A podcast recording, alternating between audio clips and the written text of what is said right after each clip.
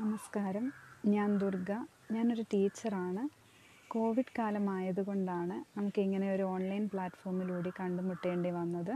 ഈ ഒരു സമയത്ത് ഏറ്റവും പ്രസക്തമെന്ന് തോന്നുന്ന ഒരു കാര്യം നിങ്ങളോട് പങ്കുവയ്ക്കാനാണ് ഞാൻ ആഗ്രഹിക്കുന്നത്. അത് മറ്റൊന്നുമല്ല നമുക്ക് എല്ലാവർക്കും അറിയാവുന്ന ഒരു ചെറിയ കാര്യമാണ് ഡിസിപ്ലിൻ. ഡിസിപ്ലിൻ എന്ന് പറയുമ്പോൾ നമുക്ക് ഈ കാലഘട്ടത്തിൽ പ്രത്യേകിച്ചും ഈ കോവിഡ് കാലഘട്ടത്തിൽ തന്നെ നമ്മൾ അതിന്റെ പല തരത്തിലുള്ള ഒരു ആഫ്റ്റർ ഇഫക്റ്റ് ഇല്ലാത്തതിന്റെ നമ്മൾ കണ്ടു കഴിഞ്ഞു. അതിൽ പ്രധാനമായിട്ടും നമ്മുടെ സർക്കാരിന് എടുക്കേണ്ടി വന്ന ചില തീരുമാനങ്ങളാണ്. കാരണം നമുക്ക് പുറത്തിറങ്ങുന്നവർക്കെതിരെയുള്ള ശക്തമായ പിഴ ചുമത്തലും അതുപോലെ തന്നെ ശക്തമായ നടപടിയെടുക്കലും ഒക്കെ അതിന്റെ ഭാഗമാണ്. അപ്പം നമ്മൾ എന്തുകൊണ്ട് അങ്ങനെ ഒരു നടപടിയിലേക്ക് അവർ നീങ്ങി എന്ന് ചോദിച്ചാൽ നമ്മളിൽ പലരും ഡിസിപ്ലിൻ വയലേറ്റ് ചെയ്യാൻ സാധ്യതയുണ്ടെന്ന് തോന്നിയത് കൊണ്ട് മാത്രമാണ്. നമുക്കറിയാം ഈ കോവിഡ് തുടങ്ങിയത് ചൈനയിലാണെന്നും പക്ഷേ അവരുടെ റിപ്പോർട്ട് അനുസരിച്ച് അത് വുഹാൻ എന്ന് പറയുന്ന പ്രദേശത്ത് മാത്രം ഒതുങ്ങിയെന്നുമൊക്കെയാണ് പക്ഷേ ചൈനയിലെ വുഹാനിൽ ഇത് ഒതുങ്ങിയതിന്റെ കാരണം എന്താണെന്ന് ചിന്തിച്ചു കഴിഞ്ഞാൽ ചൈനയുടെ ഡിസിപ്ലിൻ എന്ന് പറയുന്നത് വളരെ ശക്തമായ ഫോഴ്സ്ഡ് അല്ലെങ്കിൽ എക്സ്റ്റേണൽ ഡിസിപ്ലിനാണ് അപ്പോൾ ഡിസിപ്ലിൻ നമ്മൾ രണ്ട് തരത്തിൽ പറയുമ്പോൾ എക്സ്റ്റേണലും ഇന്റേണലും ആയിട്ടുള്ള ഡിസിപ്ലിൻ അവിടെയുണ്ട് ഈ ഇന്റേർണൽ ഡിസിപ്ലിൻ എന്ന് പറയുന്നത് ഓരോ വ്യക്തിയും തീരുമാനിക്കപ്പെടേണ്ട കാര്യമാണ് തീരുമാനിക്കുന്ന കാര്യമാണ്. അതായത് ഞാൻ എങ്ങനെ ആയിരിക്കണം ഞാൻ എങ്ങനെയാണ് മറ്റുള്ളവരോട് പെരുമാറേണ്ടതെന്ന് ഓരോരുത്തരും തീരുമാനിക്കുന്ന കാര്യമാണ്. പക്ഷേ പലപ്പോഴും പലരും ഇതിനെക്കുറിച്ച് അവെയറല്ല അതുപോലെ തന്നെ നമുക്കറിയാം ഒരു മധ്യവയസ്സിൽ എത്തുമ്പോഴത്തേക്ക് ഇതൊന്നും നമുക്ക് ശീലിക്കാൻ പറ്റാത്തൊരു സാഹചര്യവുമായി വരുന്നു. അപ്പോൾ മധ്യവയസ്സിൽ നമ്മൾ ഒരു പഴഞ്ചൊല്ലുണ്ട് കതിരെ കൊണ്ട് വളം വെച്ച് കഴിഞ്ഞാൽ ഇട്ട് കാര്യമില്ല എന്നുള്ളത്. അതുപോലെ തന്നെയാണ് പലപ്പോഴും ഈ ഒരു നല്ല പ്രായം കഴിഞ്ഞ ഒരാളോട് വീട്ടിൽ അടങ്ങിയിരിക്കാൻ പറയുമ്പോൾ അവർക്കുണ്ടാകുന്ന ബുദ്ധിമുട്ടുകളെയാണ് നമ്മൾ ഫ്രസ്ട്രേഷന്റെ രൂപത്തിൽ പലപ്പോഴും സമൂഹത്തിൽ കാണുന്നത്. അപ്പോൾ ശരിക്കും പറഞ്ഞു കഴിഞ്ഞാൽ ഇതിനെക്കുറിച്ച് ആധികാരികമായി ചിന്തിക്കേണ്ട രണ്ട് വിഭാഗം ആൾക്കാർ ഈ സമൂഹത്തിലുണ്ട്. ഒന്ന് പേരൻസ് ആണ് രണ്ടാമത്തത് ടീച്ചേഴ്സാണ് നമുക്കറിയാം നമ്മളെ എല്ലാ നല്ല ശീലങ്ങളും തുടങ്ങുന്നത് വീട്ടിൽ നിന്നാണെന്ന് തന്നെ. അങ്ങനെ വരുമ്പോൾ നമ്മുടെ സ്റ്റുഡൻസ് നമ്മുടെ മക്കൾക്ക് വീട്ടിലുള്ളവർ കുട്ടികൾക്ക് എങ്ങനെയാണ് ഈ ഡിസിപ്ലിൻ ഉണ്ടാക്കി കൊടുക്കേണ്ടതെന്ന് ഓരോ പേരൻസും ഉത്തരവാദിത്വത്തോടെ ചിന്തിക്കേണ്ടതാണ്. അതായത് ഡിസിപ്ലിൻ എന്ന് പറയുമ്പോൾ അടങ്ങി ഒതുങ്ങി കൈയും കെട്ടിയിരിക്കുക എന്നുള്ള രീതിയിലല്ല. മറ്റുള്ളവരോട് എങ്ങനെ പെരുമാറണം എങ്ങനെ പെരുമാറിക്കൂടെ എവിടെ എന്ത് പറയണം എങ്ങനെ ഇടപെടണം എന്നുള്ള കാര്യങ്ങളെക്കുറിച്ചുള്ള ആധികാരികമായിട്ടൊരു തീരുമാനത്തിലെത്താനുള്ള ഓരോരുത്തരുടെയും കഴിവിനെയാണ് ഇത് സൂചിപ്പിക്കുന്നത്. അപ്പോൾ എല്ലാ പേരൻസിനും ഒരുപക്ഷെ മക്കളോട് ആ തരത്തിൽ നിർബന്ധം പിടിക്കാൻ പറ്റത്തില്ലെങ്കിൽ പോലും അവർ ചെയ്യേണ്ടത് ഇത്രയുമാണ്. ഒന്ന് മറ്റുള്ളവരോട് ഇങ്ങനെ ഇടപെടരുത് എന്ന് പറഞ്ഞു കൊടുക്കാനുള്ള ഒരു മനസ്സെങ്കിലും പേരൻസിന് ഉണ്ടായിരിക്കുക എന്നുള്ളതാണ്. രണ്ടാമത്തെ കാര്യം ടീച്ചേഴ്സിന്റെ ഭാഗത്തു നിന്ന് ഉണ്ടാകേണ്ടതാണ്. ടീച്ചേഴ്സ് തീരുമാനിക്കണം നമ്മുടെ മുന്നിലിരിക്കുന്ന കുട്ടികൾ നമ്മളോടെങ്കിലും എങ്ങനെ ബിഹേവ് ചെയ്യണം എന്ന് ആദ്യം. നമ്മളോട് നന്നായിട്ട് ബിഹേവ് ചെയ്യാൻ പറ്റാത്ത സ്റ്റുഡൻസ് എങ്ങനെയായിരിക്കും മറ്റുള്ളവരോട് ബിഹേവ് ചെയ്യുന്നത് നമുക്ക് ഊഹിക്കാവുന്നതേ ഉള്ളൂ. അപ്പോൾ നമുക്ക് ഓരോരുത്തർക്കും ചിന്തിക്കാവുന്നതാണ് ഇവർക്ക് ഡിസിപ്ലിൻ എന്ന് പറയുന്ന കാര്യത്തിലേക്ക് കുറച്ചുകൂടി ട്രെയിനിങ് ആവശ്യമില്ലേ എന്ന്. അതിന് ഒരുപാട് സ്ട്രാറ്റജികൾ നമുക്ക് ഉപയോഗിക്കാവുന്നതാണ്. പക്ഷേ ഈ ഓരോ സ്ട്രാറ്റജികളും ഓരോ ടീച്ചറിന്റെയും താല്പര്യത്തിനനുസരിച്ചും സൗകര്യത്തിനനുസരിച്ചും അവർക്ക് തന്നെ തിരഞ്ഞെടുക്കാവുന്നതാണ്. അതിപ്പോൾ ഒരിക്കലും നമുക്ക് ഒരാളോടും പറയാൻ പറ്റത്തില്ല നിങ്ങൾ ഇന്ന രീതിയിൽ കുട്ടികളെ ഡിസിപ്ലിൻ പഠിപ്പിക്കണം ഇന്ന രീതിയിൽ എന്തിന് പഠിപ്പിക്കേണ്ട എന്നൊന്നും പറയാൻ പറ്റത്തില്ല. അത് ടീച്ചറിന്റെ എക്സ്പീരിയൻസ് അനുസരിച്ച് ടീച്ചറിന് സ്വയം മനസ്സിലാക്കാൻ കഴിയുന്നൊരു കാര്യം തന്നെയാണ്.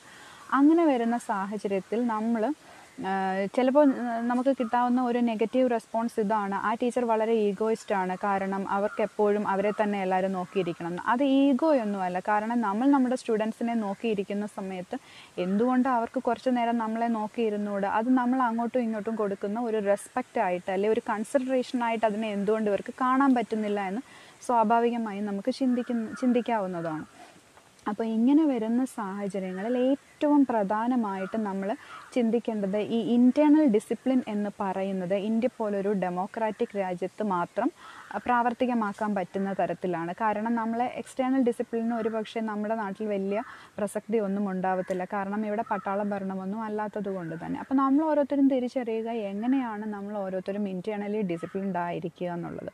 പിന്നെ വേറൊരു പ്രശ്നം നമ്മൾ കാണുന്നതെന്ന് പറയുന്നത് നമ്മൾ ടീച്ചേഴ്സിന്റെ ഇടയിലായാലും പേരൻസിന്റെ ഇടയിലായാലും സമൂഹത്തിലായാലും നമ്മൾ ഒരിക്കലും മറ്റുള്ള കുട്ടികളെ അങ്ങനെ അങ്ങ് നിയന്ത്രിക്കാനോ തിരുത്താനോ ഇപ്പോൾ ആരും ധൈര്യപ്പെടാറില്ല. ഒന്നാമത്തെ കാര്യം മറ്റുള്ളവരുടെ കുട്ടികളല്ലേ എന്നൊരു ചിന്തയും രണ്ടാമത്തെ കാര്യം അത് പറഞ്ഞാൽ അവർക്ക് ഇഷ്ടപ്പെടുമോ എന്നുള്ളൊരു ചിന്തയുമുണ്ട്. അപ്പം മിക്കവാറും പേര് ഇതാണ് ചിന്തിക്കുന്നത് നിങ്ങൾ ആരാണ് എന്റെ മക്കളെ നന്നാക്കാൻ? നിങ്ങൾ എന്തിനാണ് എന്റെ മക്കളെ വഴക്ക് പറയുന്നത്? എന്നുള്ളൊരു ചിന്തയൊക്കെ ഉണ്ടാകും. പക്ഷേ ഇവിടെ എനിക്ക് തോന്നുന്നത് ഇതാണ് നമുക്ക് ഓരോരുത്തർക്കും ഉത്തരവാദിത്തമുണ്ട് പേരന്റ് എന്നുള്ള നിലയിലും ടീച്ചർ എന്നുള്ള നിലയിലും ഓരോരുത്തരെയും തിരുത്താൻ. തിരുത്താൻ എന്ന് പറയുമ്പോൾ നന്നാക്കുക എന്ന് പറയുന്ന ഒരു ആസ്പെക്റ്റിലല്ല. മറിച്ച് സ്നേഹത്തോടെ ഉപദേശിക്കുക അല്ലെ സ്നേഹത്തോടെ സജസ്റ്റ് ചെയ്യുക എന്നുള്ളൊരു രീതിയിലേക്ക് നമുക്ക് ഓരോരുത്തർക്കും ചിന്തിക്കാവുന്നതാണ്. പക്ഷെ പലരും അതിന് തുനിയാത്തതിന്റെ കാരണം അതിന്റെ ആഫ്റ്റർ ഇഫക്ട്സ് ഓർത്തിട്ട് മാത്രമാണ്. ഇപ്പോൾ ഇത് പറയുമ്പോൾ എനിക്ക് എന്റെ ലൈഫിലുണ്ടായ ഒരു ചെറിയ ഇൻസിഡന്റ് ഓർമ്മ വരികയാണ്. വേറൊന്നുമല്ല എനിക്കൊരു ചെറിയ ഫംഗ്ഷനിൽ നാട്ടിലുള്ളൊരു ഫംഗ്ഷനിൽ പങ്കെടുക്കേണ്ടി വന്നിരുന്നു. അപ്പോൾ അവിടെ ചെന്നപ്പോൾ ഒരു കുട്ടികളുടെ ഒരു പ്രോഗ്രാം ആയിരുന്നു. അപ്പോൾ അവിടെ എനിക്ക് സംസാരിക്കേണ്ടി വന്നു ഒരു ആ, ചടങ്ങിനിടയിൽ അങ്ങനെ ഇരുന്നപ്പോഴാണ് എനിക്ക് മുന്നേ സംസാരിച്ച രണ്ട് പ്രഗത്ഭരായ വ്യക്തികൾ സംസാരിച്ചുകൊണ്ടിരിക്കുന്ന സമയത്ത് പോലും ഈ മുന്നിലിരുന്ന ഓഡിയൻസ് ശ്രദ്ധിക്കുന്നുണ്ടായിരുന്നില്ല. പക്ഷെ ഞാനത് നോക്കുന്നുണ്ട്. എനിക്കൊന്നും അപ്പം ഒന്നും പറയാൻ പറ്റിയില്ല. പക്ഷേ ഞാൻ സംസാരിക്കുന്ന ഒരു സാഹചര്യം വന്നപ്പോൾ ഞാൻ ഈ എന്റെ സംസാരത്തിനിടയിൽ തന്നെ അവരോട് ചോദിച്ചു നിങ്ങൾ എന്താണ് ഈ ചെയ്യുന്നത്? നിങ്ങൾ എന്താ ശ്രദ്ധിക്കാതിരിക്കുന്നതെന്ന്? അത് കഴിഞ്ഞു ഞാൻ അവിടെ നിന്ന് പോന്നു. പക്ഷെ കുറച്ച് കഴിഞ്ഞപ്പോൾ അല്ലെങ്കിൽ ഒരു രണ്ടാഴ്ച കഴിഞ്ഞപ്പോഴത്തേക്കിന് ആ സമയത്ത് അവിടെ ഉണ്ടായിരുന്ന ഒരാൾ എന്നോട് ചോദിച്ചു നിങ്ങൾ എന്തിനാണ് സ്റ്റേജിൽ കയറി ആ കുട്ടികളെ വഴക്ക് പറഞ്ഞത് മൈക്കിൽ കൂടെ വിളിച്ചു പറഞ്ഞതെന്ന്? അപ്പോൾ ഞാൻ പെട്ടെന്ന് ഇങ്ങനെ ഓർക്കുകയാണ് ഞാനിങ്ങനെ എന്റെ മുന്നിൽ കണ്ടൊരു കാര്യം അവരോട് പറഞ്ഞത് എന്നിലെ ടീച്ചർ അറിയാതെ ഉണർന്നെഴുന്നേറ്റതാണ്. അല്ലായിരുന്നെങ്കിൽ ഒരുപക്ഷെ ഞാനത് പറയത്തില്ല. അപ്പോൾ സ്വാഭാവികമായും ഞാനപ്പം പെട്ടെന്ന് ആ ചേട്ടനോട് പറയുകയും ചെയ്തു. ഞാനൊരു ടീച്ചറല്ലേ അപ്പം ഞാനത് പറയണ്ടായിരുന്നു എന്ന് അപ്പോൾ എനിക്ക് പിന്നെ കിട്ടിയ അല്ലെങ്കിൽ എന്റെ തോന്നൽ ഇതാണ്. ഞാനൊരു കാര്യം പറഞ്ഞപ്പോൾ അവിടെ ഇരിക്കുന്ന ഭൂരിപക്ഷം പേരും ഇന്റർപ്രറ്റ് ചെയ്ത രീതി ഒരുപക്ഷെ ഇതായിരിക്കുമല്ലോ എന്ന് ഞാൻ പെട്ടെന്ന് ചിന്തിച്ചു പോയി. അപ്പോൾ ഇതിന്റെ പ്രധാന പ്രശ്നം ഇതാണ്. നമ്മുടെ ഓരോരുത്തരുടെയും ഉള്ളിൽ ഡെവലപ്പ് ചെയ്തിരിക്കുന്ന കോൺസെപ്റ്റുകൾ ഇതാണ്. നമ്മൾ ആരാണ് അല്ലെ നിങ്ങൾ ആരാണ് മറ്റുള്ളവരെ നന്നാക്കാൻ? നിങ്ങൾക്ക് നിങ്ങളുടെ കാര്യം നോക്കി പോയാൽ പോരെന്ന്. പക്ഷേ ഇങ്ങനെ നമ്മൾ ഓരോരുത്തരും ചിന്തിക്കുമ്പോൾ പലപ്പോഴും നമ്മുടെ മുന്നിലുള്ള പല കാര്യങ്ങളെയും നമുക്ക് റെസ്പോണ്ട് ചെയ്യാൻ കഴിയാത്തൊരു സാഹചര്യത്തിലേക്ക് വരും. ഇവിടെ ഇപ്പോൾ ടീച്ചേഴ്സ് എന്ന് പറയുന്നത് പേരൻസിനേക്കാളും അക്കൗണ്ടബിൾ ആകുന്ന ഒരു സാഹചര്യമാണ് പ്രധാനമായിട്ടും നമുക്കറിയാം. നമ്മുടെ മുന്നിലുള്ള ഒരാളോട് നമ്മൾ പറയുമ്പോൾ അല്ലെങ്കിൽ നൂറ് പേരുള്ള ക്ലാസ്സിൽ നമുക്ക് ഒരു പത്ത് പേര് നമ്മൾ പറയുന്നത് കേൾക്കുകയാണെങ്കിൽ നമ്മൾ സാറ്റിസ്ഫൈഡ് ആവാൻ തക്കവണ്ണം ഉള്ളൊരു കാരണം അവിടെ ഉണ്ടാകുന്നുണ്ട്. കാരണം ഈ പത്ത് പേർക്ക് ചിലപ്പോൾ ഒരു നൂറ് പേരെ നന്നാക്കാനുള്ള ഒരു മാനസികാവസ്ഥയും ഒരു ധൈര്യവും ഒക്കെ കാലക്രമേണ കിട്ടുമെന്ന് നമുക്ക് ആശ്വസ് ആഗ്രഹിക്കാം. അപ്പോൾ ഇതിനകത്ത് ഏറ്റവും വലിയ വിഷയം എന്ന് പറയുന്നത് നമ്മൾ ഒറ്റയാൾ പോരാട്ടങ്ങളെക്കുറിച്ചും ചിലപ്പോൾ ചിന്തിക്കേണ്ടി വരും. കാരണം ടീച്ചിങ് എന്ന് പറയുന്നത് വലിയ പോരാട്ടമായിട്ടൊന്നും കാണാൻ പറ്റത്തില്ലെങ്കിൽ പോലും നമുക്കറിയാം ടീച്ചേഴ്സ് പലപ്പോഴും സമൂഹത്തെ ബിൽഡ് ചെയ്യുന്ന ആൾക്കാരുടെ ഗണത്തിൽപ്പെടുന്നവരാണ്. അതായത് സോഷ്യൽ എൻജിനീയേഴ്സ് മെന്റേഴ്സ് കഫോൾഡേഴ്സ് എന്നൊക്കെ പറയുന്ന രീതിയിലാണ് ടീച്ചേഴ്സിനെ കൺസ്ട്രക്റ്റിവിസ്റ്റ് പെഡഗോജി വിശേഷിപ്പിക്കുന്നത്. അങ്ങനെ വരുന്ന സാഹചര്യത്തിൽ നമുക്കറിയാൻ പറ്റുന്ന ടീച്ചേഴ്സിന് റോളുണ്ട് പേരൻസിന് ചെയ്യാൻ പറ്റാത്തതും കൂടി ചിലപ്പോൾ ചില ടീച്ചേഴ്സ് ചെയ്തിട്ടുള്ളതായിട്ട് നമുക്കറിയാം. അപ്പോൾ ഇവിടെ നമ്മുടെ മുന്നിൽ നമ്മളെ നയിച്ചിട്ടുള്ള ഒരുപാട് മഹാന്മാരെ നമുക്ക് ഓർമ്മയുണ്ട്. അപ്പോൾ ആദ്യം ഒന്നും ഇവരെ ഒന്നും നന്നാക്കാനും ഈ ജനങ്ങളുടെ പുറകിൽ നടന്ന് നന്നാക്കാനും ഒന്നും ആർക്കും പറ്റിയിട്ടില്ലെങ്കിൽ പോലും കാലക്രമേണ ഈ മഹാന്മാരുടെ ഉപദേശം അനുസരിച്ച് പ്രവർത്തിക്കാൻ ഒരുപാട് പേരുണ്ടായി. അത് എന്തുകൊണ്ടാണെന്ന് കരുതിയാൽ അവരുടെ യുണീക്ക് ഐഡിയ അക്സെപ്റ്റ് ചെയ്യപ്പെടാൻ പറ്റുന്ന ഒന്നായതുകൊണ്ട് മാത്രമാണ്. അപ്പോൾ ഇവിടെ നമുക്ക് വേറെ കൂടുതലൊന്നും ഇതിനെക്കുറിച്ച് ചിന്തിക്കാനില്ല. നമ്മൾ സാമൂഹ്യ പരിഷ്കർത്താക്കളൊന്നുമല്ല. ടീച്ചേഴ്സാണ് അല്ലെങ്കിൽ പേരൻസ് ആണ്.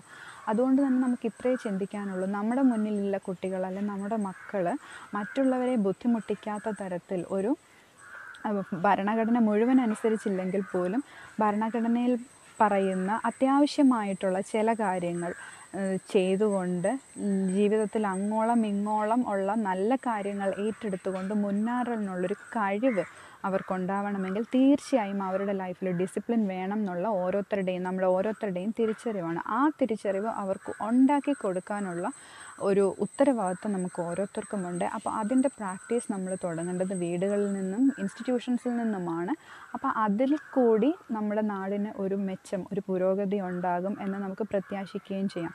അപ്പോൾ ഇപ്പോൾ നമുക്കറിയാം നമ്മൾ വളരെ ക്രൈസിസ് നേരിടുന്ന ഒരു കാലഘട്ടമാണ് കോവിഡ് എന്ന് പറയുന്നത്. കോവിഡ് നമ്മളെ പലതും പഠിപ്പിച്ചിട്ടുണ്ട്.